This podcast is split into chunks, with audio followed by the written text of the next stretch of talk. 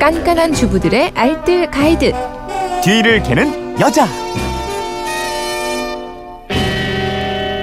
일요일 뒤를 캐는 여자 일주일 총정리편으로 꾸며드리고 있습니다. 아깝게 놓친 정보들 지금부터 하나씩 정리해 보시기 바랍니다. 오늘도 곽지연 리포터와 함께합니다. 어서 오세요. 네, 안녕하세요. 월요일부터 보겠습니다. 월요일에는 집에 오래된 아로마 오일 이거 활용해서 변기 세정제를 만들어봤네요. 네, 집에 있는 재료들과 또 오래된 아로마 오일 사용해서 변기 세정제 만들어봤는데요. 이게 천연 제품이라서 안전하고 또 손쉽게 만들 수 있어서 좋았다는 댓글이 많았거든요. 네. 오래된 아로, 마 오일 아무 향이나 다 좋지만요. 화장실에 어울리는 상큼한 향이면 더 좋고요. 음. 여기에 이제 베이킹 소다 한 컵 반, 그리고 구연산이 반 컵, 주방 세제는 한 스푼 넣고요. 아로마 오일을 듬뿍 넣어 주세요. 네. 반죽을 해 주는데 반죽이 잘 안 뭉쳐진다면 분무기로 물을 여러 번 뿌려 주는 것도 좋고요. 음. 근데 물을 너무 많이 넣지는 마시고요.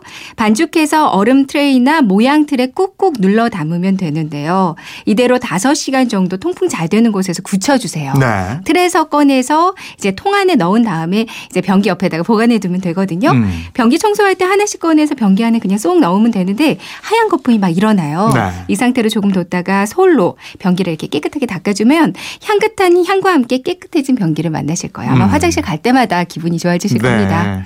화요일 어, 새 학기 맞아서 실내화 세탁하는 법 알아봤고요. 네 네. 요즘 실내화가 종류가 참 많더라고요. 먼저 천소재 실내화라면 과탄산 소다를 조금 사용하는 게 좋습니다. 네.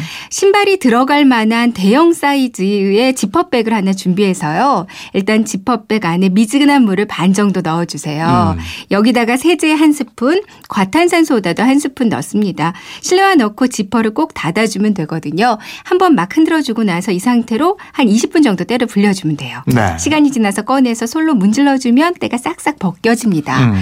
헹궈서 말려주기만 하면 끝인데요. 헹구실 때 마무리로 식초물에 한 번 더 헹구면 비누 찌꺼기 남지 않아서 더 좋고요. 네.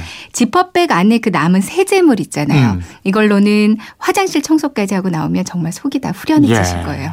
고무 재질의 실내화는 치약을 사용하라고요. 네.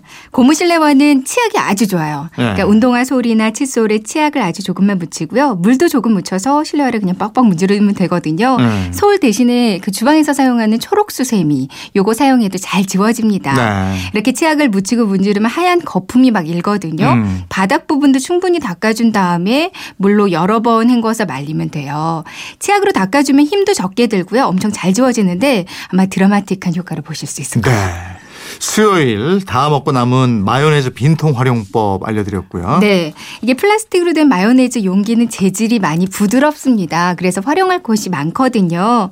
먼저 마요네즈 빈통으로 집에서 간단하게 추러스를 만들어 드실 수 있는데요. 네. 반죽 재료는 우유가 100ml, 버터가 2큰술, 설탕이 1큰술 넣고요. 그리고 밀가루는 종이컵으로 한 컵만, 음. 달걀 두개 준비해서 고루 섞어서 반죽을 해주세요. 이 반죽을 지퍼백 안에 넣고요. 지퍼백의 모서리는 조금만 사선으로 자릅니다. 네. 이거를 마요네즈 빈통에 넣어주는데 이제 마요네즈 통은 뒷부분을 아예 잘라주시고요. 음. 그럼 그 마요네즈 통의 속뚜껑에 별 모양이 있어요. 네. 이 모양 때문에 추러스 모양으로 만들어주거든요. 비슷하게 마요네즈 통으로 버터링 쿠키 있죠. 동글 쿠키를 만들 수도 있고요. 음. 이렇게 짤 주머니 대용으로 쓰시면 좋을 것 같아요. 네. 또 다른 활용법으로는 그 안에다가 다진 마늘을 넣고 사용하시거나 초고추장 만들어서 넣어서 사용하셔도 아주 편하거든요. 음. 근데 한 청취자께서 다진 마늘을 어떻게 통 안에 넣죠? 이렇게 문의를 주셨어요. 네. 근데 그 별 모양의 속뚜껑도 열리거든요. 음. 종이 호일을 깔때기 모양으로 만들어서 집어넣으면 그 안에 쏙쏙 잘 들어갑니다. 음. 마요네즈 통을 반으로 잘라서 소품꽂이로 활용하셔도 되고요. 네. 싱크대 안쪽에 송곳으로 고정시켜서 빨대꽂이로 사용하실 수도 있어요. 네. 아니면 부츠나 장화 안에 끼워서 형태 잡아주는 부츠 키퍼 있잖아요. 네. 이걸로 활용하셔도 좋습니다. 다양하네요. 네, 다양하죠. 목요일에는 저 탄냄비 세척법에 대해서 알아봤죠? 네.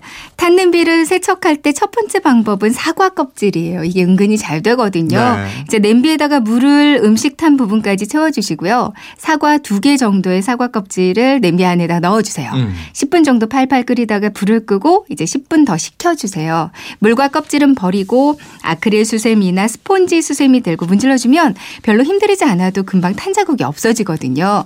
사과 껍질이 없다면 아니면 레몬 껍질이나 식초를 조금 부어주는 것도 좋고요. 아니면 콜라. 콜라를 눌러붙은 부분까지 잠기게 부어주고요. 한 10분 정도 끓여주세요. 네. 그리고 불을 끄고 이 상태로 그냥 모른 척 하루 정도 방치를 해두는 건데요. 음. 그럼 눌러붙은 부분이 싹 일어나면서 벗겨져요. 또 다른 방법, 세 번째 방법으로는 베이킹소다가 있거든요. 음. 베이킹소다를 넉넉히 한 컵 정도 넣고요. 물을 적당히 탄 부분까지 부어서 팔팔 끓여줍니다.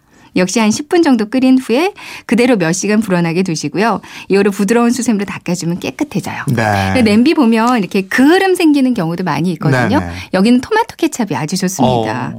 케찹을 그 그을음 생긴 부분에다 골고루 묻혀주시고요. 음. 비닐 랩 있죠. 네. 랩을 뜯어서 이렇게 칭칭 케찹 바른 부분을 감아, 감싸주시면 되거든요. 어. 반나절쯤 지나서 세척을 한번 해주시면 그 그을음도 아주 깨끗하게 제거될 거예요. 그렇군요. 알겠습니다. 일요일 판 뒤를 캐는 여자 곽지연 리포터였 습니다. 고맙습니다. 네, 고맙습니다.